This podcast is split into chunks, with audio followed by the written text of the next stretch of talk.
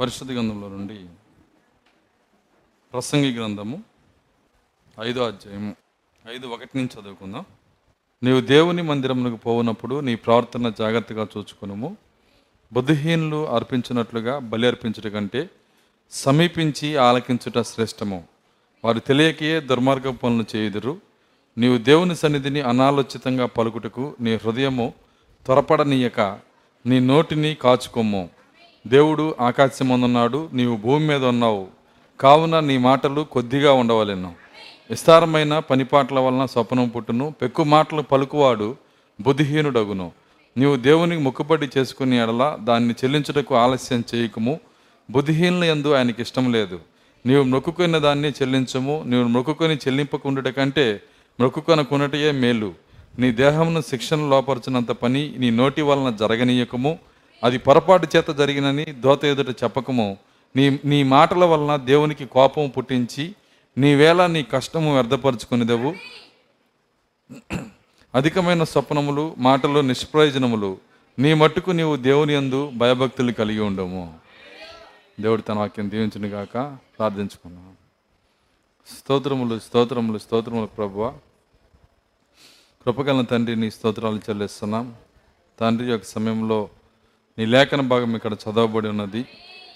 దేవుని మందిరంకి వెళ్ళినప్పుడు మా ప్రార్థన జాగ్రత్తగా చూసుకున్నామని చెప్పిన దేవుడు తండ్రి మా ప్రార్థనను కాచుకునే కృప మాకు దయచేయండి.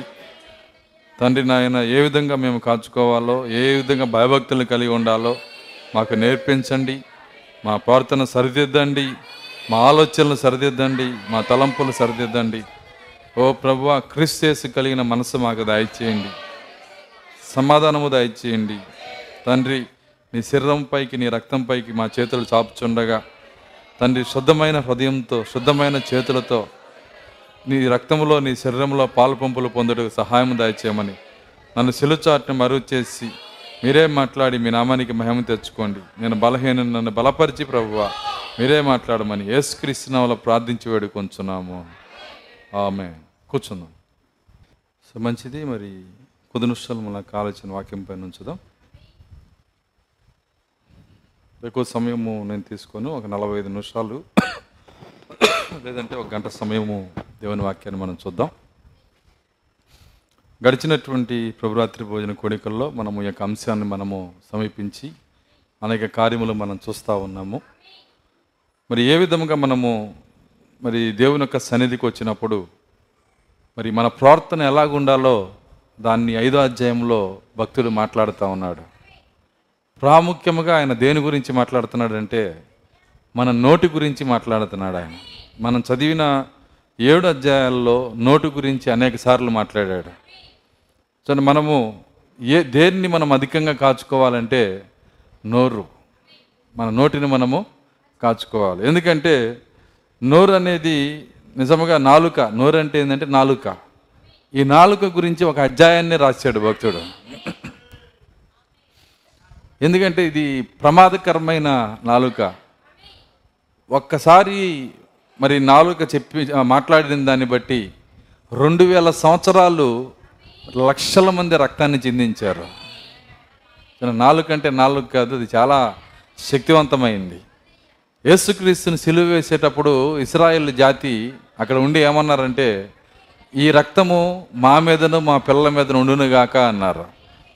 దాని యొక్క వెలని ఈ రోజుకి చెల్లించుకుంటున్నారు వాళ్ళు. ఆ రోజు టైటస్ చక్రవర్తి కాలంలో కొన్ని లక్షల మంది చంపబడ్డారు. మోకాళ్ళలో రక్తము చిందించబడింది. దాని తర్వాత హిట్లర్ ముస్సోలి కాలంలో కొన్ని లక్షల మంది యూదులు మరి చంపబడ్డారు. వాళ్ళందరూ కాల్చబడ్డారు. వాళ్ళందరూ కూడా గ్యాస్ చెంబర్లో విషవాయువు వదిలి చంపబడ్డారు. గుట్టలు గుట్టలుగా చంపబడ్డారు. దాన్ని ఏమంటారంటే హోలోకాస్ట్ అంటారు. మరి ఆ విధంగా సామూహిక హననం అంటారు. ఈ సామూహిక హననము ఎందుకు జరిగిందంటే నాలుక. ఎందుకండి? నాలుక. దాని వెనకాల ఉన్నది ఏంటంటే నాలుక. ఒక్క మాట. మనం అనుకుంటాం మన నాలుక స్వతంత్రం ఇచ్చేస్తాం. కానీ ఆ స్వతంత్రం ఏమైందంటే సర్వ శరీరాన్ని బాధిస్తుంది. సర్వ శరీరాన్ని అది బాధిస్తుంది. కాబట్టి మనం దేవుని సన్నిధికి వెళ్ళినప్పుడు ఆయన మరీ మరీ చెప్తున్నాడు. ఏమంటున్నాడంటే నీవు దేవుని మందిరమునకు పోవునప్పుడు నీ ప్రవర్తన జాగ్రత్తగా చూచుకొనుము. బుద్ధిహీనులు అర్పించినట్లుగా బలి అర్పించడం కంటే సమీపించి ఆలకించడం శ్రేష్టము. వారు తెలియకయే దుర్మార్గ పనులు చేయుదురు. నీవు దేవుని సన్నిధిని అనాలోచితంగా పలుకుటకు నీ హృదయము త్వరపడనీయక. నీ నోటిని కాచుకోము. మన నోటిని ఏం చేయమంటున్నాడు ఆయన? కాచుకోవాలి? చూడండి నోటి విషయంలో చాలా జాగ్రత్తగా ఉండాలి. సో మా అది ఆలోచనగా ఉంటేనే దేవుడు ఊరుకోడు. ఇక అది నోట్లో నుంచి బయటకు వస్తే ఇంకా అది శిక్షకి మనం కాచుకొని ఉండాల్సిందే. కాబట్టి మరి ఆ నోటి విషయంలో మనము దేవుణ్ణి అంబడించేటప్పుడు మనం అటువంటి జాగ్రత్త మనం వహిస్తున్నామా? ఎందుకంటే మనము దేవుని వద్ద అనేక ఆశీర్వాదాలు పొందుకోకపోవటానికి కారణము. మనకి తెలియకుండానే అనేక శిక్షలు పొందుకోవటానికి కారణము మన నాలుకే. మనకు తెలియదు ఆ కార్యము? సో ఆ శిక్ష అంతా పూర్తి అయిపోయినా కానీ మనకు తెలియదు మన నాలుక వలన ఇది వచ్చిందని. కాబట్టే ఆ నాలుక అనేది ఎంతో ప్రమాదకరమైంది. మరి మన మన శరీరంలో ఉంచబడిన అగ్ని అన్నాడు ఆయన. మన శరీరంలో ఉంచబడిన అగ్ని. బైబిల్లో మరి ఆ నాలుకను వాడి అనేక మంది శిక్షించబడ్డారు. అనేక మాదిరిలో ఆయన పెట్టాడు. ఎందుకు ఈ నాలుకతో శిక్షించబడతారంటే ఇంకా సంఘము విషయానికి వచ్చేటప్పటికి ఎలాగుంటుందంటే రెండు కార్యాలు ఉంటాయి ఇక్కడ.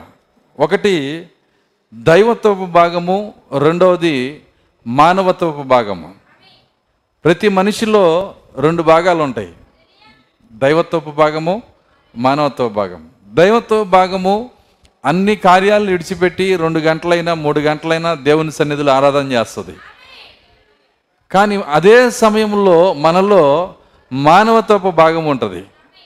ఈ మానవత్వపు భాగము వాక్యానికి లోబడదు. చూడండి అది ఫ్రీగా ఉన్నప్పుడు దాని ఇష్టానుసారంగా అది ప్రవర్తిస్తుంది. అది అది వాక్యానికి వేరే కూడా జీవిస్తుంది. అయితే మనం చేయాల్సిన కార్యం ఏంటంటే ఈ దైవత్వపు భాగంతో మానవత్వపు భాగాన్ని జయించాలి.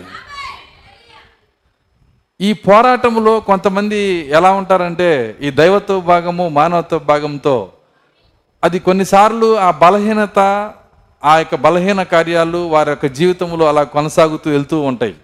కొన్ని కార్యాలు ఉంటాయి కొన్ని బలహీనతలు ఉంటాయి ఆ మానవత్వపు భాగమును చూసి దైవత్వపు భాగం ఉన్నవారిని గనక మనం ఏదైనా అంటే దాని దాని పంట మనం కోసుకోవాలా? అర్థమవుతుంది నేను చెప్తుంది. ఎందుకంటే బైబిల్లో చాలా ఉదాహరణలు చాలా కార్యాలు ఉన్నాయి.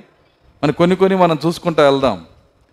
మరి మోషేని మీరు చూసినప్పుడు మోషే ఆయనలో దైవత్వపు భాగం ఉంది మానవత్వ భాగం ఉంది.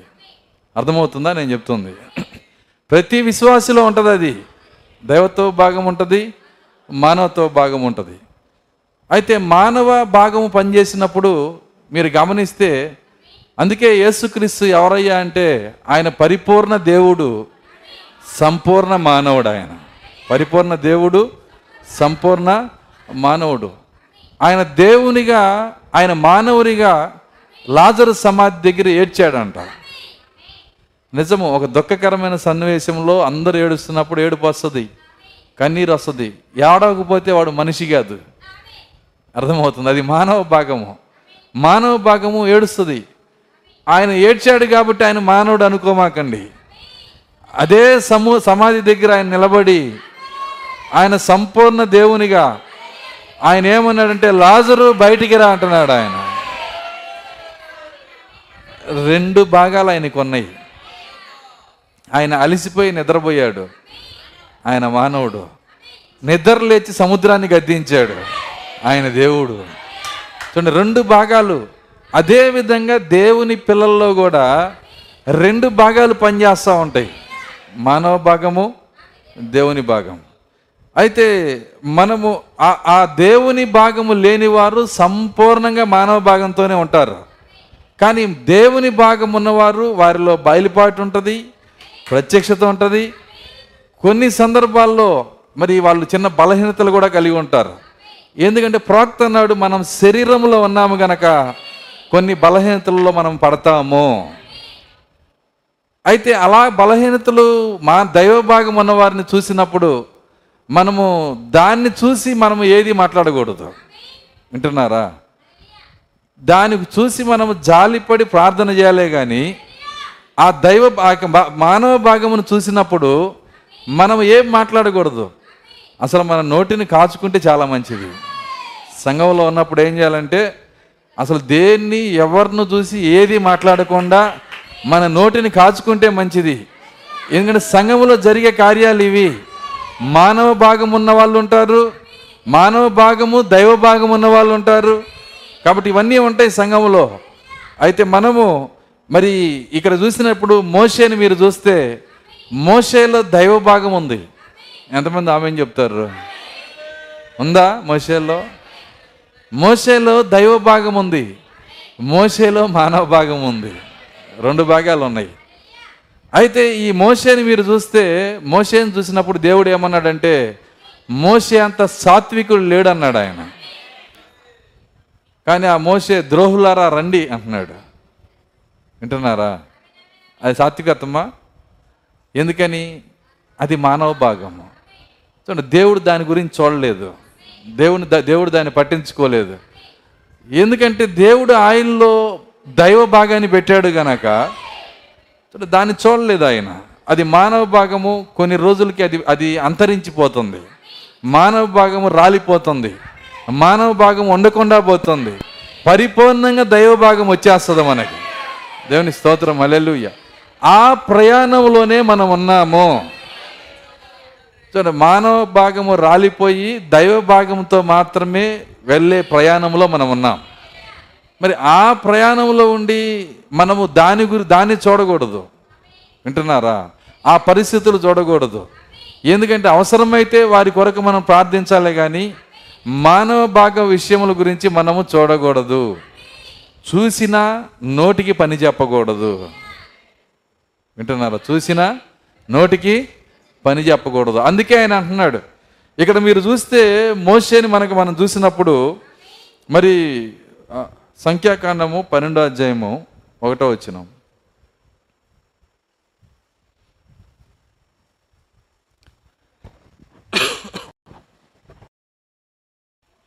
మోసే మోషే కూషు దేశపు స్త్రీని పెళ్ళి చేసుకుని ఉండెను. కనుక కనుక అతడు పెళ్ళి చేసుకుని ఆ స్త్రీని బట్టి అతడు పెళ్ళి చేసుకుని ఆ స్త్రీని బట్టి మిరియాము అహరోన్లు అతనికి విరోధంగా అహరోనులు అతనికి విరోధముగా మాటలాడిరి. ఈ మాట గుర్తుపెట్టుకోండి. ఏమైంది అక్కడ? మాట్లాడారు. మాట్లాడినంతసేపు సురక్షితంగా ఉన్నారు. వింటున్నారా? వాళ్ళ వాళ్ళ గుడారంలో వాళ్ళు హ్యాపీగా ఉన్నారు. ఎప్పుడైతే విరోధముగా మాట్లాడారో ఎవరికి? మోషేకి. మోసేలో మానవ భాగం ఉంది. ఆ భాగము కూషుదేశపు స్త్రీని చేసుకుంది.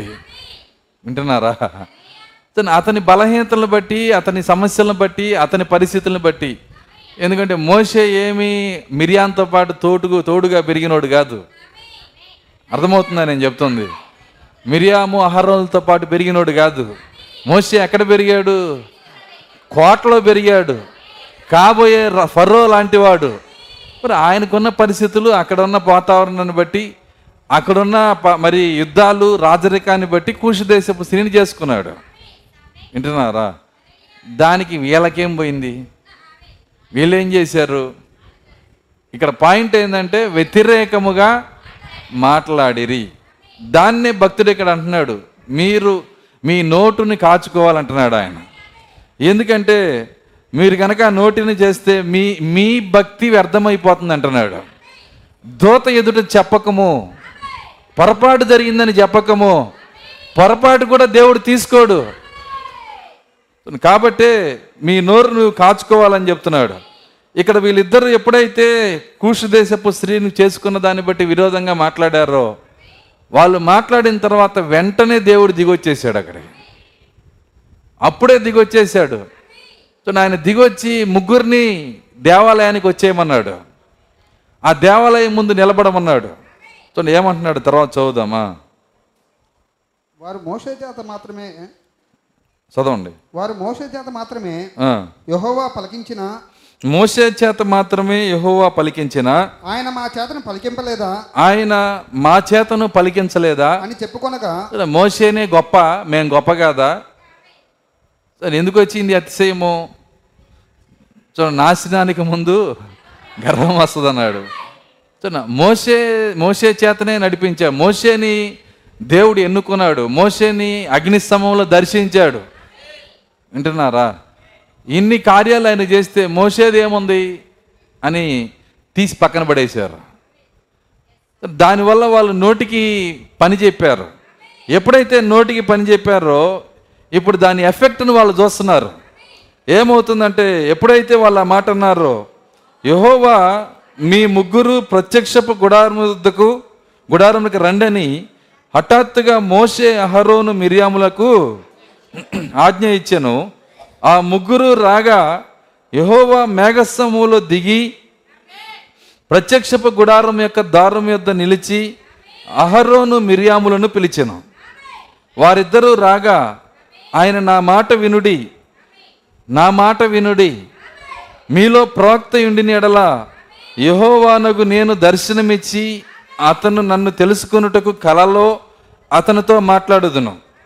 ప్రవక్త ఉంటే కలలో మాట్లాడతాను. నా సేవకుడైన మోసే అట్లాంటి వాడు కాదు. నా నేను ఎన్నుకున్న వధువు అట్లాంటి ఆమె కాదు. వింటున్నారా? కాబట్టే వాక్య వధువుతో నేను అనేక సార్లు చెప్పాను. వాక్య వధువుతో నడిచేటప్పుడు చాలా జాగ్రత్తగా నడవాలి. ఆ విధంగా నువ్వు నడిస్తేనే అప్పుడే నువ్వు ఆయనకి ఇష్టడుగా నువ్వు ఉండగలుగుతావు. లేదంటే తీర్పును మనం ఎదుర్కోవాలి. చూడండి ఇక్కడ వీళ్ళు ఎప్పుడైతే వాళ్ళ భయముని విడిచిపెట్టి మాట్లాడారో ఆ మాటలకి దేవుడు అంటున్నాడు. వాళ్ళతో వాళ్ళకి అర్థమయ్యేటట్లు చెప్తున్నాడు. మీరు మీరు అనుకున్నది ఏంటంటే వాళ్ళు వాళ్ళు వాళ్ళకి వాక్యం తెలుసు నీకు వాక్యం తెలుసు అనుకుంటున్నారు. కానీ మోసే అట్లాంటి వాడు కాదు. మోసే అలాంటి ప్రవక్త కాదు. మోసే అలాంటి వాడు కాదు. నా సేవకుడైన మోసే అట్టివాడు కాదు. అతడు నా ఇల్లంతటిలో నమ్మకమైన వాడు. నేను గోడ భావాలతో కాదు దర్శనమిచ్చి ముఖాముఖిగా అతనితో మాట్లాడుదును. అతడు యహోవా స్వరూపమును నిదానించి చూచును. దేవుని స్తోత్రం అలెలుయ్య కాబట్టి నా సేవకుడైన మోషేకు విరోధముగా మాటలాడుటకు. ఏమన్నాడు ఆయన? మాటలాడుటకు. దేని కాచుకోమంటున్నాడు ఆయన? మళ్ళీ చిన్నపిల్లలకి చెప్పినట్టు గడ్డం పట్టుకొని చెబుతున్నాడు. మీరు మాట్లాడుటకు మీరేలా భయపడవల్ మీరెలా భయపడలేదా నేను యహోవా కోపము వారి మీద రగులు కొనగా ఆయన వెళ్ళిపోయిను. కోపం వచ్చి నాకేం చేశాడు? వెళ్ళిపోయాడంట. జస్ట్ అడిగాడు వెళ్ళిపోయాడు. తీర్పు లేదు ఏమీ లేదు అక్కడ. మీకు తెలుసా కోపం వచ్చి వెళ్తేనే చాలా డేంజర్ అని కోపం వచ్చి అక్కడ ఉంటే ఏం ఇబ్బంది లేదు. కోపం వచ్చి అక్కడి నుంచి ఏం చేశాడంటే వెళ్ళిపోయాడు. ఆయన అడిగిన మాట ఏంటంటే మీరు విరోధముగా మాట్లాడుటకు మీరు ఎందుకు భయపడలేదు? మీరు ఎందుకు భయపడకుండా మాట్లాడారు? ఆ మాట వల్ల ఈరోజు మీకు ఏమొచ్చిందో చూడండి అంటున్నాడు ఆయన. ఆ శిక్ష భయంకరమైన శిక్ష అది. చూడండి ఆ భయంకరమైన శిక్షను రెడీ చేశాడు. ఇంతకుముందు చెప్పాను నేను మోసే ఫస్ట్ క్లాస్ ప్రాఫిట్ అని. మోసే ఎవరండి? మొదటి తరగతి ప్ర ప్రవక్త. మొత్తం నాలుగు తరగతుల ప్రవక్తలు ఉన్నారు. మొదటి తరగతి ప్రవక్త అంటే ఆయన వస్తాడు వస్తాడని దేవుడు ముందుగా చెప్పిన ప్రవక్త. నా నా నా బలిష్టమైన హస్తంతో వారిని ఐగిప్తు నుంచి నేను బయటికి తెస్తానని చెప్పిన ప్రవక్త ఈ మోసేని చూడండి కాబట్టి సెకండ్ క్లాస్ ప్రాఫిట్స్ చూడండి ఏషియా ఇర్మియా ఏస్కెల్ థర్డ్ క్లాస్ ప్రాఫిట్స్ సంఘాల్లో ఉంటారు. నా కుమారుడా ఇది జరగబోతుంది అది జరగబోతుంది అని చెప్పేవాళ్ళు. ఫోర్త్ క్లాస్ ప్రాఫిట్స్ అబద్ధ ప్రవక్తలు. అర్థమవుతుందా? నాలుగు రకాల ప్రవక్తలు ఉన్నారు. ప్రవక్త అనగా అందరినీ అలుపు అలుక్కోకూడదు మనం.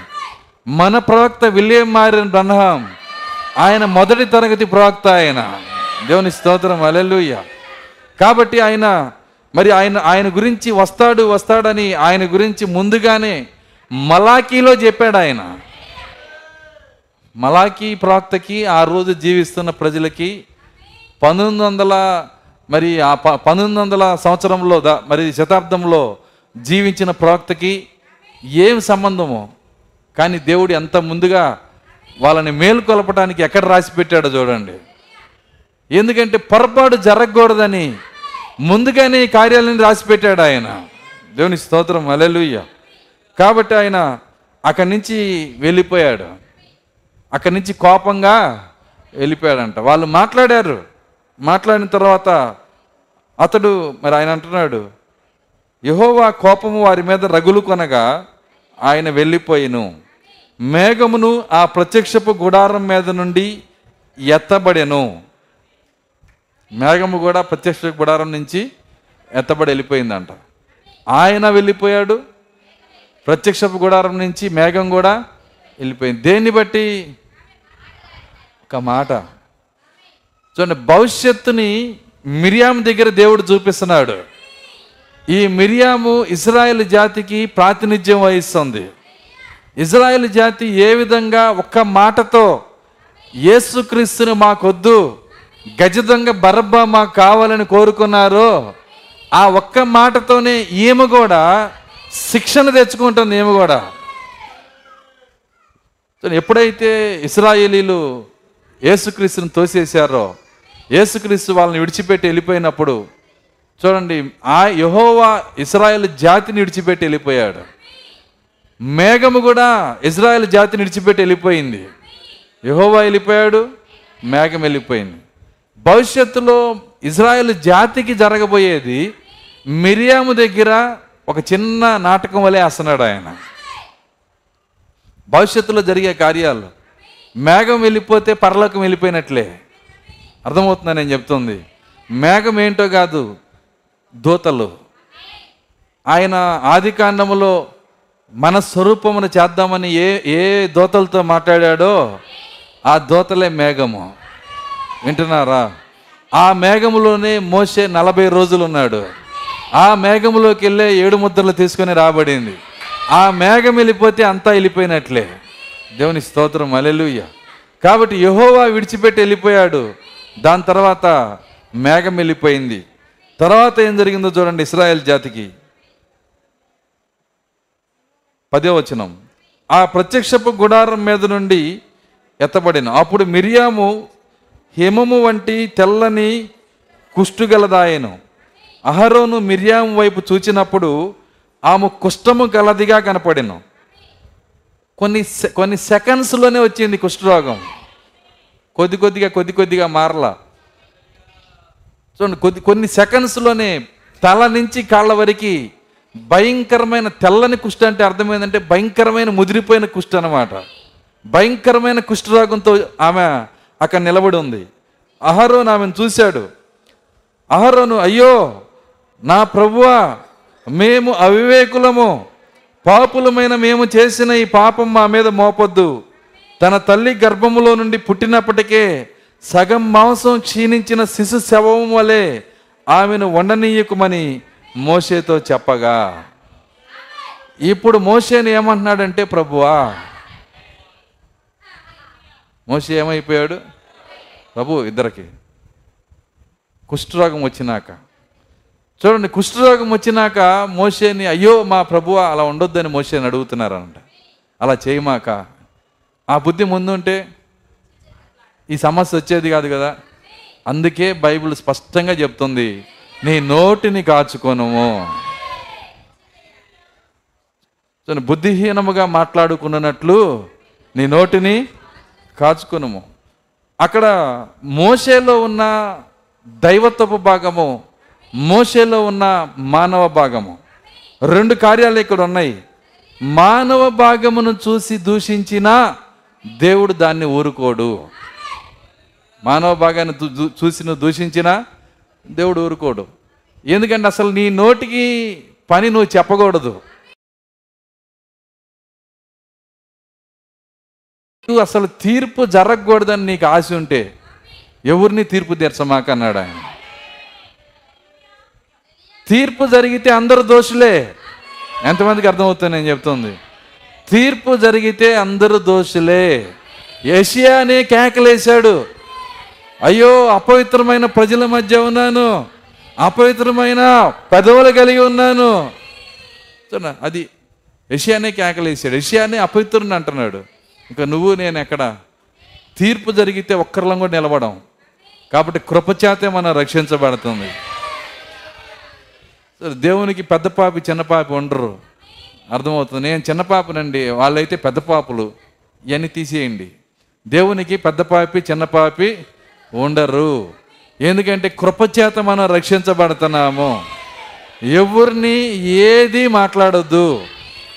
ఖచ్చితంగా చెప్తున్నాను ప్రతి ప్రభురాత్రి భోజనాన్ని చెప్తాను నేను. ఎవరిని నోరు తెరిచి ఏమీ మాట్లాడదు మాట్లాడి ఉరి మీకు తెచ్చుకోమాకండి. మీకు ఊరు వచ్చినా బాధపడేది పాస్టరే మళ్ళీ. మళ్ళీ అక్కడ నిలబడి ప్రార్థన చేయాల్సింది పాస్టర్. కాబట్టి ఆ పరిస్థితి ఎందుకు తెచ్చుకోవాలి? కాబట్టి ఆయన ఈ నోటి గురించి అనేకమైన కార్యములు మనకు బోధిస్తూ ఉన్నాడు. చూడండి ఏ పరిస్థితులైనా ఉండనివ్వండి. చివరికి సౌలు. మీరు సౌలు దగ్గరికి రండి. సౌలు ఎట్లాంటి వాడు చూడండి ఒకసారి సౌలు పరలోకానికి వెళ్తాడా అని ఒక ప్రశ్న వేశారు ప్రవక్తని. ఆ ఆన్సర్ చదవకముందే నేను ఆన్సర్ ఇచ్చాను వెళ్ళడని వింటున్నారా? ఆన్సర్ చదవకముందే నేనేమి ఆన్సర్ చేసుకున్నానంటే హృదయంలో వెళ్ళనే వెళ్ళడు ఎందుకంటే యాజకుల్ని నరికి చంపేశాడు. దానికి ప్రాక్త ఏం ఆన్సర్ ఇచ్చాడంటే సౌల్లో దైవత్వపు భాగం వేసాడంట ఆయన. ఆయన వేసిన ఆన్సర్ ఏందండి? సౌలులో దైవత్వపు భాగం వేసాడంట. పరిశుద్ధాత్మని ఇచ్చాడంట సౌలుకి. దానిని బట్టి సౌల్లో దైవత్వ భాగం వన్ పర్సెంట్ మానవ భాగం నైంటీ నైన్ పర్సెంట్. అర్థమవుతుందా నేను చెబుతుంది? అయినా ఆ ఒక్క భాగమును బట్టి ఆయన్ని తీసుకొని వెళ్ళి పరలోకంలో పెట్టాడు దేవుడు. మరి నీకు నువ్వు సౌలుని పరీక్ష చేస్తే ఏం కనపడతారు సౌల్లో? నైంటీ నైన్ పర్సెంట్ మానవ భాగం కనపడుతుంది. అప్పుడు సౌల్ని ఎన్ని తిట్టాలంటే అన్ని తిట్టచ్చు మనం. అర్థమవుతుందా? ఎన్ని మాట్లాడాలన్నా అని మాట్లాడచ్చు. కానీ నీకు హక్కు లేదు. నీ నోటిని నువ్వు వాడకూడదు. భక్తిని నేర్చుకోవాలి మనము. ఆయన్ని అమ్ముడించేటప్పుడు ఎలా ఉండాలో ఈ కార్యాలు నేర్చుకోవాలి. ప్రవక్త అంటున్నాడు ఆన్సర్లో సౌలు పరలోకములో ఉన్నాడు. సౌలు నిత్యత్వములో ఉన్నాడు. పరదైసులో పరలోకం కాదు పరదైసులో ఉన్నాడు. ఎలా చెబుతామంటే ఆన్సర్ చెప్తున్నాడు. సౌలు పరదేశంలో ఉన్నాడని చెప్పటానికి సమయలే ఆన్సర్ అన్నాడు ఆయన. సమయలు ఏమన్నాడు? రేపు నీవు నీ కుమారుడు నాతో కూడా ఉంటారు. నేను ఎక్కడున్నానో అదే పరదేశంలో నువ్వు ఉంటారని చెప్పాడు ఆయన. కాబట్టి సౌలుకి పరదేశ్ ఉన్నది. వన్ పర్సెంటే దైవభాగం ఉన్నది ఆయనలో. ఆ ఒక్క పర్సెంట్ దావీది గుర్తుపెట్టాడు. దేవుని స్తోత్రం. అలెలుయ్యా ఆ సౌల్లో ఉన్న ఒక్క భాగమే దైవత్వ భాగాన్ని దావీదు గుర్తుపట్టాడు. ఆయన గుర్తుపట్టి ఆయన ఎలా మాట్లాడుతున్నాడంటే చాలా జాగ్రత్తగా ఉన్నాడు సౌలు విషయంలో. ఆయన ఆయన అభిషేకము చేసిన దగ్గర నుంచి పరిగెత్తుతానే ఉన్నాడు. అభిషేకం వచ్చినప్పటి నుంచి చూడండి దావీదు పరిగెత్తానే పరిగెత్తానే ఉన్నాడు. ఒక్కోసారి బహుశా అనుకొని ఉంటాడు అసలు ఈ అభిషేకం ఇవ్వకపోతే రన్నింగ్ రేస్ ఉండేది కాదు కదా అని. ఎన్ని సంవత్సరాలు పరిగెత్తాడు ఆయన? ఎన్ని సంవత్సరాలు బాధపడ్డాడు? భార్య పిల్లల్ని ఎవరో ఎత్తుకెళ్ళిపోతే వాళ్ళతో ఫైటింగ్ చేసి చూడండి దే ఆ దేవుని ఆలయం ఉన్న దేశంలో ఉండకుండా ఎక్కడో దూరంగా అన్య దేశంలో ఉండి చివరికి సౌలుతోనే అంటున్నాడు. ఏమంటున్నాడంటే నేను దేవుడు లేని దేశంలో చనిపోకుండా ఉండునుగాక. ఒకవేళ ఉన్నా నేను దేవుడున్న దేశంలోనే నేను ఉండాలి. ఎన్ని బతిలాడుకుంటున్నాడు. సో ఆయన ఆయన ఒకరోజు ఆ సౌలు కరెక్ట్గా దొరికాడు. చూడండి దొరకాల్సిన చోట దొరికాడు. నా వచ్చిన చూద్దాం అది. మొదటి సమయంలో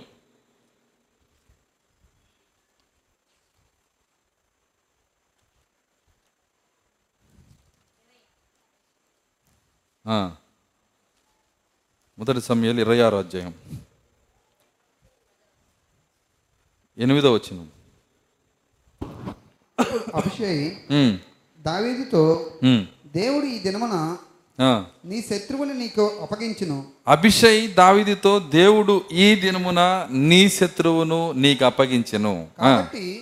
నీ చిత్తమైతే నీ చిత్తమైతే ఆ ఈటితో ఆ ఈటితో ఒక్క పోటు పొడిచి ఒక్క పోటు పొడిచి నేను అతనిని భూమికి నాటవేతును. ఒక్క దెబ్బతోనే ఒక్క దెబ్బతోనే పరిష్కారం చేతుననగా చూడండి పరిగెత్తి పరిగెత్తి దావీదికి ఇసుగు రాలేదు కానీ ఈయనకి ఇసుగు వచ్చింది అభిషేక్కి. అందుకే అంటున్నాడు సౌల్ని నీ శత్రువు అంటున్నాడు. కానీ దావి ఒప్పుకోడు. వింటున్నారా? ఈట తీసుకొని ఇసిరే వ్యక్తిని కూడా నా శత్రువు అంటే ఒప్పుకోడు ఆయన. ఎందుకో తెలుసా? వన్ పర్సెంట్ దైవభాగం ఉంది ఆయనలో. ఏం చెబుతున్నాను అర్థం చేసుకోండి. ఒక్క పర్సెంట్ దైవభాగం ఉంటేనే దావీది గడగడలాడుతుంటే క్రీస్తు యొక్క వాక్య వధువు ఉండే స్థలంలో ఉండి ఇంకెంత జాగ్రత్తగా ఉండాలి మనము? చూడండి ఆత్మరక్షణ ఆసామాషి కాదండి. రేపు మన ఆత్మను మనం పోగొట్టుకుంటే దానికి డబ్ ఎంత ఎన్ని కోట్లు కట్టినా దాని విమోచన నువ్వు చేయలేవు. కాబట్టి కృపని కాళ్ళతో తొక్కమాకండి. నీవు ఉన్న స్థానాన్ని నువ్వు గుర్తుపట్టాలి ఈరోజు. నీకు ఇచ్చిన స్థానాన్ని నువ్వు గుర్తుపట్టాలి. దానికే ప్రతి లేఖనములో ఆయన మాట్లాడుతున్నాడు.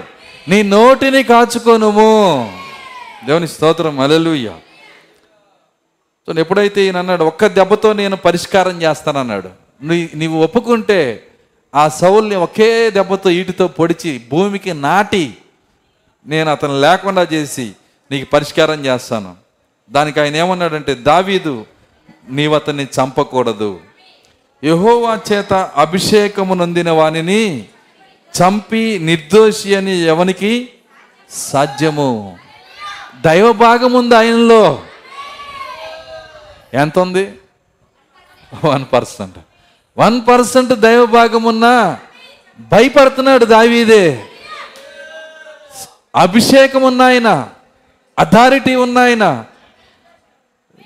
ఆయన పోటీ పడట్లా ఏ నీకేనా అభిషేకం ఇచ్చింది? తర్వాత నాకు ఇచ్చాడు అసలు నాది ఆ చోటు. అటు అంటలేదు ఆయన. అర్థమవుతుందా?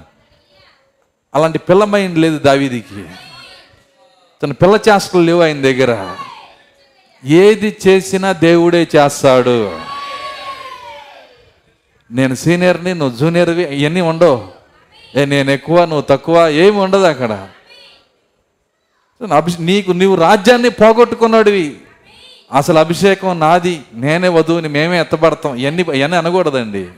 ఏదైనా చేస్తే దేవుడే చేస్తాడు. నువ్వు మాట్లాడకూడదు నోటికి పని చెప్పమాక. ఆయన అంటున్నాడు యహోవా జీవముతోడు యహోవాయే అతన్ని మొత్తును. ఏదన్నా చేస్తే ఆయన చేస్తాడు. తీర్పు ఆయన చేయనియండి. నా చేతులతో నేను ఏమి చెయ్యను నా నోటితో నేను ఏమీ మాట్లాడను.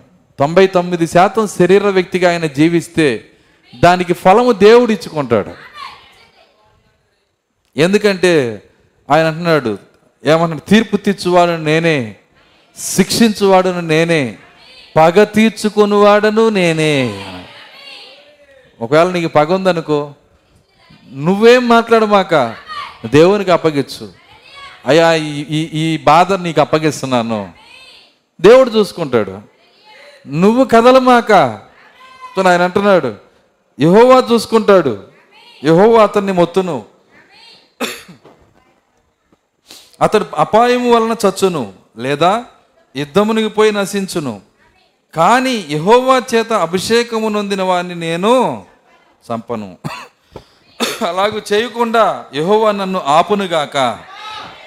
అయితే అతని తలగడ దగ్గరున్న ఈటెను నీళ్ళ బుడ్డిని తీసుకుని మనం వెళ్ళిపోదాము రమ్మని అభిషేక్తో చెప్పి సౌలు తలగడ దగ్గర ఉన్న ఈటెను నీళ్ళ బుడ్డిని తీసుకొని వారిద్దరూ వెళ్ళిపోయిరి.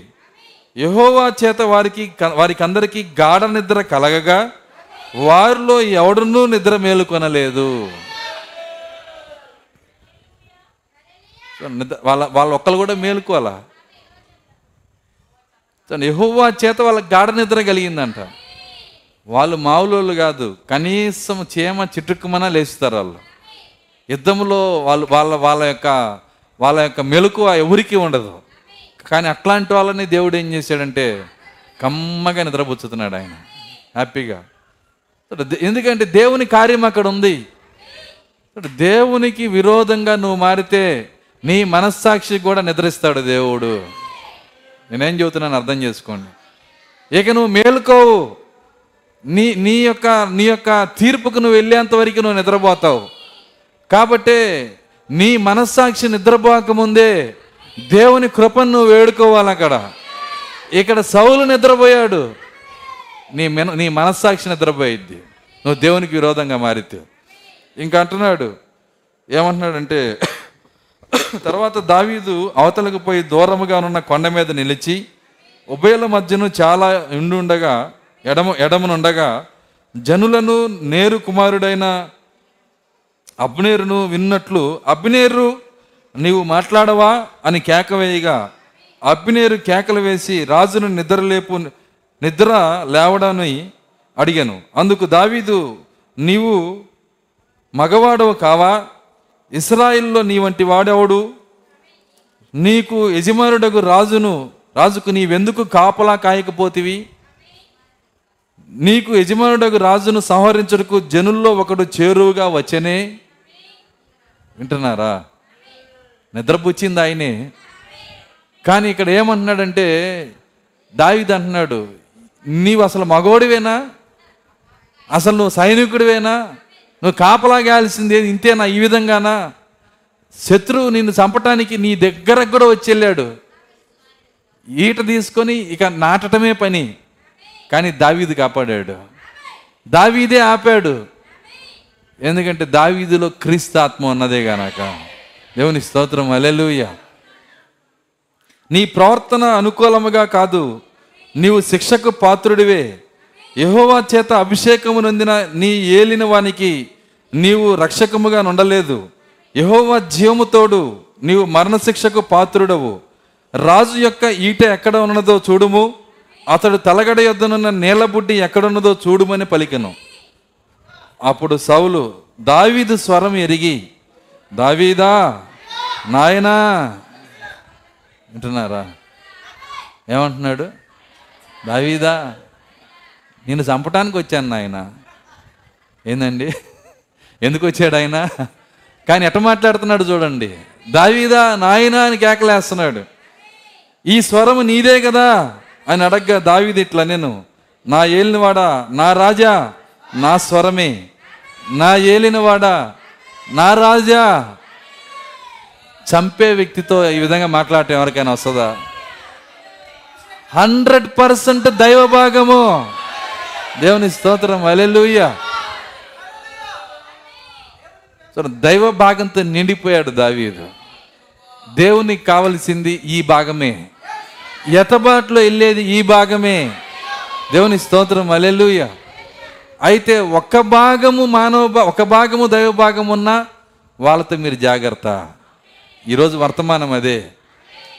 ఖచ్చితంగా మన సంఘములో ప్రతి ఒక్కరిలో దైవ భాగం ఉంటుంది. ఎంత ఉంటుందో నాకు తెలియదు నన్ను అడగొద్దు. ఖచ్చితంగా ఉంటుంది. కాబట్టి మనం ఏం చేయాలి? అసలు ప్లాస్టర్ వేసుకొని వస్తే చాలా బెస్ట్. ఒక ప్లాస్టర్ వేసుకొని చర్చికి వచ్చి అంతా అయిపోయినాక ప్లాస్టర్ తీసి వెళ్తే బెస్ట్. అర్థమవుతుందా? ఏ సమయంలో కూడా ఎవరిని కూడా దైవ భాగం ఉన్న వారిని మాట్లాడకూడదు. ఎందుకు మాట్లాడకూడదంటే ఇక్కడ వాక్యం చెప్తుంది. సౌల్నే ఏమి మాట్లాడకుండా దావీదు మనకి మాదిరిగా చూపిస్తున్నాడు. దావీదికి అధికారం ఉంది. కంటికి కన్ను పంటికి పన్ను ఆయన చంపొచ్చు. కానీ దావీదులో వధువు భాగం ఉంది. దావీదులో క్రీస్తు భాగం ఉంది. దావీదు ఆ కాలానికి జీవించిన వాడు కాదు. దావీదు మన కాలం కొరకు జీవించినవాడు. మనకి మాదిరిగా జీవించినవాడు. దేవుని స్తోత్రం. అలెలుయ్య కాబట్టి ఆయన అంటున్నాడు తర్వాత. నా ఏళ్ళువాడ నా రాజా నా స్వరమే. నా ఏళ్ళువాడు తన దాసుని ఇలాగూ ఎందుకు తరుముచున్నాడు? నేనేమి చేసి తిని నా వలన ఏ కీడును సంభవించును? రాజా నా ఏలినవాడ నీ దాసుని మాటలు వినుము. నా మీద పడవలని యహోవా నిన్ను ప్రేరేపించిన ఎడల నైవేద్యము చేసి ఆయన శాంతిపరచవచ్చును. ఈ ఒక్క మాట చాలు మనకి. ఎంతమందికి అర్థమవుతుంది నేను చెప్తుంది? ఒకవేళ నా మీద పడమని యహోవా ప్రేరేపిస్తే ఆయన కాలు పట్టుకొని బతిలాడుకొని ఆయన ఆపయ్యా అని అడిగితే ఆయన ఆపేవాడు. కానీ బుద్ధి నీ పురిలో పుట్టిందే. ఎంతమందికి అర్థమవుతుంది నేను చెబుతుంది? దేవుని వలన వచ్చిన బుద్ధి కాదు ఇది. దావీది ఎంత వివేకమో చూడండి. ఆయన మాటలో ఎంత గొప్ప మాటలు ఉన్నాయో చూడండి అక్కడ. ఒకవేళ యహోవా నిన్ను నన్ను చంపమని ప్రేరేపిస్తే ఆయనకి నైవేద్యమో బల్లో ఇచ్చి సమాధానపరుచుకొని ఈ సమస్య నుంచి బయటకు వచ్చేవాడిని. ఇది యహోవా వలన కలిగిన కార్యము కాదు. ఇది ఎలా ఎలా వస్తుంది ఈ కోపము? నువ్వు నన్ను తరుముట ఈ మాటలు ఎన్ని ఎలా వస్తున్నాయి? ఇది నీ బుద్ధి నీకు పుట్టిన బుద్ధి ఇది. మరి నిన్ను ఎలా సంతృప్తి పరచాలో నాకు అర్థం కావట్లేదు. ఎందుకంటే మనిషిని మనం సంతృప్తి పరచలేము కదా. అది దైవ కార్యమైతే ఆయన నేను సమాధానపరుచుకుంటాను. ఆ మాట యొక్క అర్థం అది. ఏమన్నాడు? నైవేద్యం చేసి ఆయన్ను శాంతిపరచవచ్చును. అయితే నరులెవరైనను నిన్ను ప్రేరేపించినడలా వారు యహోవా దృష్టికి శాపగ్రస్తులగుదురు. ఎవరైనా ఇలాంటి వివాదానికి నిన్ను ప్రేరేపిస్తే యహోవా దృష్టికి శాపగ్రస్తులగుదురు. వారు నీవు దేశము విడిచి అన్యదేవతలను పూజించమని నాతో చెప్పి యహోవా స్వాస్థ్యమును హత్తుకొనకుండా నన్ను వెలివేయుచున్నారు. దేశం నుంచి నన్ను పంపించేస్తున్నారు. వేరే దేశంలో నేను జీవిస్తున్నాను. అక్కడ ఉన్నది అన్యదేవతలే. నాకు యహోవా ఈ దేశంలో ఉన్నాడు. ఆయన ఉన్న స్థలంలో ఉండాలని నా ఆశ. నా దేశమును దూరముగాను యహోవా సన్నిధిని ఎడముగాను నేను మరణము నందకపోదును గాక. ఒకడు పర్వతముల మీద కౌజు పెట్టను తరిమినట్టు ఇజ్రాయెల్ రాజు అయిన నీవు నన్ను మిన్నల్లిని వెదుకుటకై బయలుదేరి వచ్చితివి. నువ్వు తరుముతుంది పెట్టని మిన్నల్లిని నేను ఎవరో తెలుసా? అర్థమవుతుందా? నా కోపం వస్తే వస్తే ఇక్కడ అట్లా లేడు ఇది దావీదు. ఏమంటున్నాడు ఆయన? మిన్నల్ని తను తగ్గించుకుంటున్నాడు. మరణ సమయంలో కూడా తను తగ్గించుకుంటున్నాడు. ఎందుకంటే అది దైవత్వ భాగం అన్నది దావీదిలో. ఎప్పుడో వేల సంవత్సరాల ముందు జీవించిన దావీదే అట్టుంటే ఇవాళ రాత్రి అత్తపాటు వస్తే ఎగిరెళ్ళి ఏది లైఫ్ ఏది? జీవితం ఏది? ఆ జీవం ఏది? ఉందా? దేవుడు అడుగుతున్నాడు ఉందా అని. అది లేకపోతే పొందుకునే సమయం ఇదే. ప్రభురాత్రి భోజనంకి వెళ్ళటానికి ముందే బుద్ధిహీనముగా ప్రభురాత్రి భోజనం తీసుకున్నట్టు కంటే సమీపించి చూడు నువ్వు. లేదంటే సరి చేసుకో. నీ జీవితాన్ని సరి చేసుకో. నీకు నీ నీ యొక్క మాటలు సరి చేసుకో. నీ ఆలోచనలు సరి చేసుకో. సరి చేసుకుంటే నీ చెయ్యి చాపడానికి నువ్వు అర్హుడివి అర్హురాలివి. బుద్ధిహీనంగా ఏ కార్యము చేయమాక. కాబట్టి ఆయన ఈ కార్యములన్నీ మాట్లాడుతున్నాడు. దైవ భాగమును మరి మానవ భాగమును రెండింటినీ చూపిస్తున్నాడు ఆయన. అందుకు సౌలు నేను పాపము చేసి తిని ఈ దినము నా ప్రాణము నీ దృష్టికి ప్రేమగా ఉండిన దాన్ని బట్టి నేను నీకు ఇక కీడు చేయను. దావీదా నాయన నా ఎద్దకు తిరిగి రమ్ము. వెర్రివాడిని నేను బహు తప్పు చేసి తిననగా ఆ ఒక్క భాగం మేలుకొంది. ఎంతమందికి అర్థమవుతుంది నేను చెప్తుంది? ఏమైందండి? తొంభై తొమ్మిది భాగంతో వెర్రివాడిగా పరిగెత్తాడు. కానీ ఆయనలో ఉన్న ఒక్క భాగం మేలుకొని ఇప్పుడు అది మాట్లాడుతుంది. దావీదా నాయనా వెర్రివాడిలాగా తరిమాను నేను. ఇక నేను ఆ నీ కీడు చేయను నేను. ఆ భాగమే లేకపోతే వింటున్నారా? చూడండి ఎప్పుడే ఎప్పుడో దేవుడే చ- ఆయన్ని చంపడానికి అనుమతి ఇచ్చి ఉండేవాడు.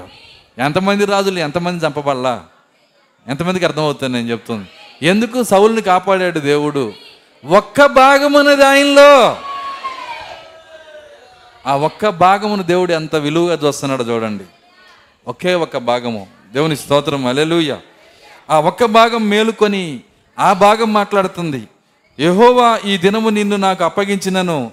నేను యహోవా చేత అభిషేకించినందున వాడిని చంపనలకపోయినందున ఆయన నా నీతిని నా విశ్వాసతను చూచి నాకు ప్రతిఫలము దయచేయను.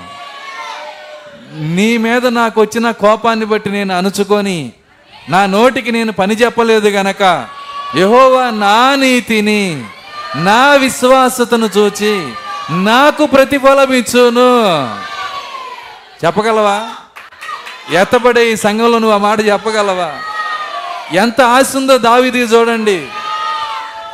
దావిదికి ఎంత ఆశ ఉందో చూడండి. ఆయనకు తెలుసు. తను తాను కంట్రోల్ చేసుకున్నప్పుడు ఆ యొక్క అవమానమును భరించినప్పుడు ఆ శ్రమను సహించినప్పుడు నోటికి పని చెప్పనప్పుడు ఆ కోపమును ప్ర- కోపమును చూపించినప్పుడు యెహోవా తన విశ్వాసతను చూస్తాడని తనకు ప్రతిఫలం ఇస్తాడని దావి తెలుసు. ఎందుకంటే అదే విశ్వాసము. ఈరోజు ఆ విశ్వాసము లేకే దేవుడు చూస్తున్నాడనే విశ్వాసం లేదు. దేవుడు ప్రతిఫలం ఇస్తాడనే విశ్వాసం లేదు. దేవుని పట్ల భయం లేదు. ఆ భయం లేక మనం మన ఇష్టానుసారంగా మనం జీవిస్తున్నాం. కానీ ఈ సంఘములో అలాగ ఉండకూడదు. ఎత్తబడే ఈ వధువులు అలాగ ఉండకూడదు. ఈ దావీదు జీవితం మనలోకి దిగి రావాలి. దేవుని స్తోత్రం అలెలుయ వన్ పర్సెంట్ దైవత్వం కలిగిన వ్యక్తి నైంటీ నైన్ పర్సెంట్ దైవత్వం కలిగిన వ్యక్తి. ఇద్దరున్నారు ఇక్కడ? నైంటీ నైన్ పర్సెంట్ ఎవరంటే దావీదు. వన్ పర్సెంట్ ఎవరంటే సౌలు. చూడండి ఆయన నైంటీ నైన్ పర్సెంట్ కలిగి ఉన్నాడంటే ఆయనకి రుజువైందంటే ప్రతిదీ వివేకంతో చూస్తున్నాడు వివేచనతో చూస్తున్నాడు. చూడండి కోపంను తీసేశాడు ద్వేషంను తీసేశాడు చూడండి చంపుటను వదిలిపెట్టేశాడు. మాట కూడా ఎంత మర్యాదగా మాట్లాడుతున్నాడు చూడండి. శత్రువు ఎడల శత్రువు ఎడల ఎంత మర్యాదగా మాట్లాడుతున్నాడు. చంపేవాని ఎడల ఒక పెద్ద ప్రేమించిన వ్యక్తితో మాట్లాడినట్టుగా నా తండ్రి అన్నాడు ఒక చోట. ఏమన్నాడు ఆయన నా తండ్రి. ఎందుకో తెలుసా? దావిదిని బట్టి కాదు సారీ సౌలుని బట్టి కాదండి. సౌల్లో ఉన్న ఒక్క భాగము. ఆ ఒక్క భాగము దైవత్వం ఆయనలో ఉంది కనుక దాన్ని చూశాడు. ఆయనలో పరిశుద్ధాత్మ ఉండటాన్ని చూశాడు. ఆ ఒక్క భాగం ఆయనలో ఉండటాన్ని చూశాడు. యహోవా అభిషేకించాడు ఈ వ్యక్తిని. కాబట్టి ఇతనితో మనము జాగ్రత్తగా ఉండాలి. దావీదికి ఎంత వివేకమో చూడండి. ఎంత జ్ఞానమో చూడండి.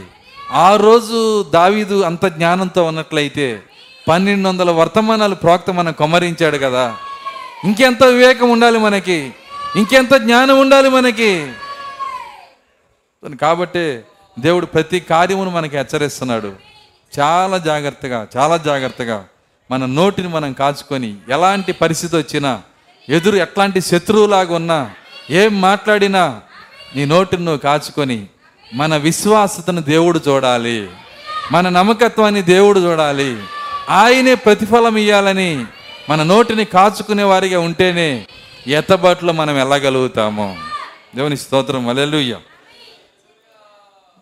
ఆయన అన్నాడు. చిత్తగించుము ఈ దినమున నీ ప్రాణము నా దృష్టికి ఘనమైనదిగా ఘనమైనందున యహోవా నా ప్రాణము తన దృష్టికి ఘన ఫ- ఘనముగా ఎంచి బాధలన్నిట్లో నుండి నన్ను రక్షించును గాక అని చెప్పాను. దీనివల్ల ఏం జరిగిద్దో ఆ ప్రతిఫలము తానే మాట్లాడుతున్నాడు. చిత్తగించుము ఈ దినమున నీ ప్రాణము నా దృష్టికి ఈ దినమున నీ జీవితము నా దృష్టికి విలువైందిగా ఉన్నందున నీ జీవితం ఎట్లున్నా నేను నీకు విలువిచ్చినందున నా నోరు వాడనందున చెప్పొచ్చు ఆ విధంగా. చూడండి నా నోరు నేను వాడనందున ఘనమైనందున నీ ప్రాణము నా దృష్టికి ఘనమైనందున యహోవా నా ప్రాణము తన దృష్టికి ఘనముగా ఎంచి బాధలన్నిటిలో నుండి నన్ను రక్షించనుగాక. ఇది జరిగితే ఏది జరిగిద్దో కూడా ఆయనకి తెలుసు.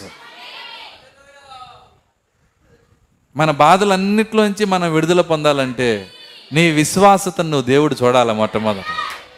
నీ నీ యథార్థతని దేవుడు చూడాలి. నీ నమ్మకత్వాన్ని దేవుడు చూడాలి. నీ విధేయతను దేవుడు చూడాలి. చూడ దాన్ని ఆయన చూపించి అప్పుడు అంటున్నాడు అన్నమాట నా బాధలన్నిటిలో నుంచి ఆయన విడుదల చేయును రక్షించును గాక అని చెప్పాను. అందుకు పౌలు అందుకు సౌలు దావీదా నాయనా నీవు ఆశీర్వాదం పొందుదువు గాక. నీవు ఘనకార్యములు పూనుకొని విజయము నొందుదువు గాక. ఆ అభిషేకం మాట్లాడుతుంది లోపల. ఆ ఒక భాగం మాట్లాడుతుంది.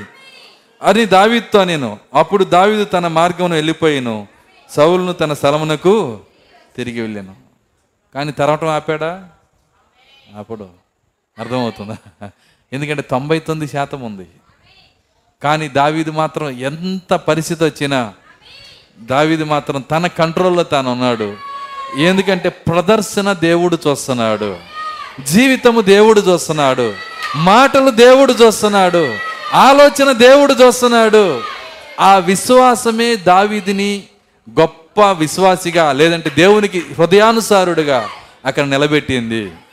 ఈరోజు అదే విశ్వాసం దేవుడు మనందరికి ఇచ్చునుగాక దేవుని స్తోత్రం. అలెలుయ్య సమయం అయిపోయింది. ముగిస్తున్నాను నేను. చూడండి అలాంటి దావీదు ఒకరోజు ఆ సౌలు యుద్ధంలో చచ్చిపోయాడు. వింటున్నారా? ముగిస్తున్నాను నేను. సౌలు దావి ఆ యొక్క యుద్ధంలో చనిపోయినప్పుడు అతను ఆ యుద్ధంలో ప్రాణం పోక విలవిల్లాడుతూ ఉన్నాడు.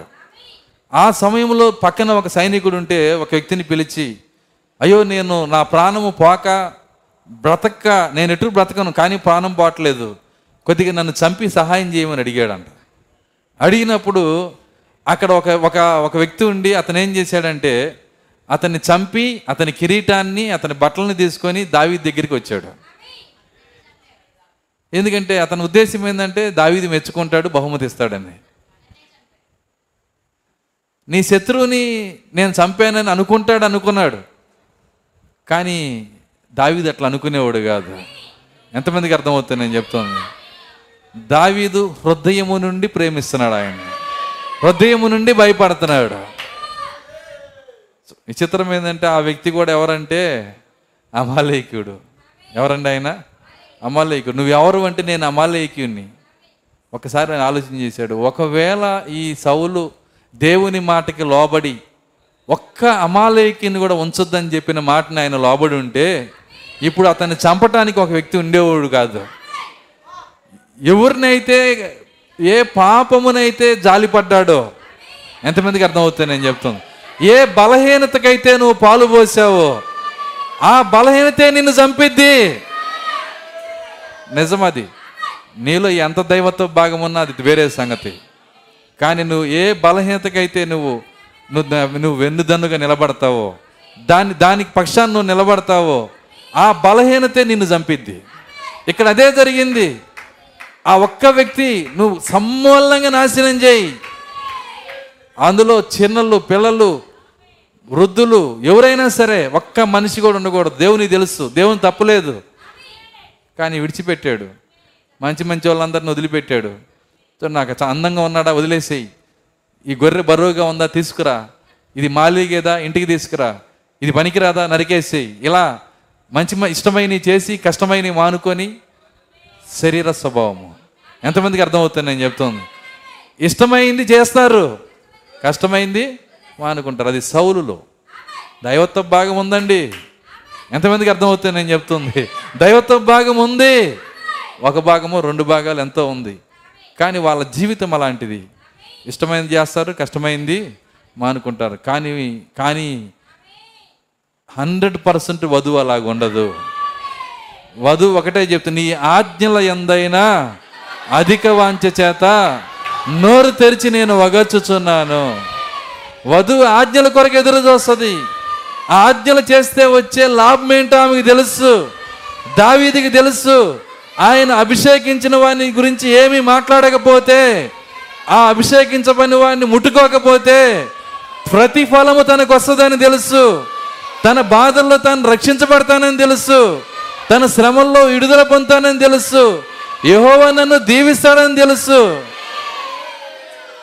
ఆజ్ఞని నెరవేర్చడాన్ని బట్టి. కాబట్టి దేవునంతా ఆజ్ఞ వెనకాలే ఉన్నది. ఒక మాటలో చెప్పాలంటే దేవునంతా ఆజ్ఞ వెనకాల. నువ్వు నిజంగా దీవించబడాలంటే దేవుని ఆజ్ఞని చేసి అప్పుడు నువ్వు అడుగు దేవుణ్ణి. ఖచ్చితంగా దాని వెనకాల దేవుని దేవుని ఉంది. దేవుని స్తోత్రం. అలెలుయ్య ఎప్పుడైతే ఆ వ్యక్తి మరి నేను ఆయనకి సహాయం చేశాను ఆయన చంపాను ఇదిగో ఆయన కిరీటము ఇదిగో ఆయన బట్టలు అన్నాడో ఒకటే ఒక మాట చెప్పాడు నీ నోటి మాటే నీకు సాక్ష్యం. ఇక నాకు ఎందుకంటే నువ్వు చంపుతున్నాక ఎవరు చూడలేదు. కాబట్టి ఇప్పుడు అవును అయితే నీ నోటి మాటే నీకు సాక్ష్యం అనంగానే ఈయన ఏమనుకున్నా అంటే ఎన్ని వరహాలు ఇస్తాడు అనుకుంటున్నాడు ఆయన. ఆయన ఒకటే చెప్పాడు వచ్చేసి ఈయన నరికేసి అన్నాడు. ఎందుకంటే యహోవ అభిషేకించబడిన వారిని ఇతను చంపాడు గనక మరణమునకు పాత్రుడు. ఇతన్ని కాపాడే శక్తి లోకంలోనే లేదు. దైవ భాగం ఉన్న వ్యక్తి దగ్గరికి వెళ్ళాడు ఈయన. అది దావీదంటే ఉన్నారా దావీదులు ఇక్కడ? దేవుని స్తోత్రం వలెల్లుయ్య మనకు అట్లాంటి వివేకం ఇచ్చునుగాక అలాంటి ఆలోచన దేవుడు మనకి ఇచ్చునుగాక అటువంటి హృదయానుసారులుగా దేవుడు మనల్ని చేయునుగాక మన మాటనైనా కాపాడునుగాక మన ప్రవర్తన అయినా కాపాడునుగాక నూటికి నూరు శాతం దైవత్వ భాగం మా దేవుడు మనలో పెట్టునుగాక హల్లెలూయా. ఈ రాత్రే దేవుణ్ణి అడుగుదాం. ఆ దావిది జీవితం మాకు దయచేయండి ప్రభువా లేచి నిలబడదాం. ప్రార్థించుకుందాం.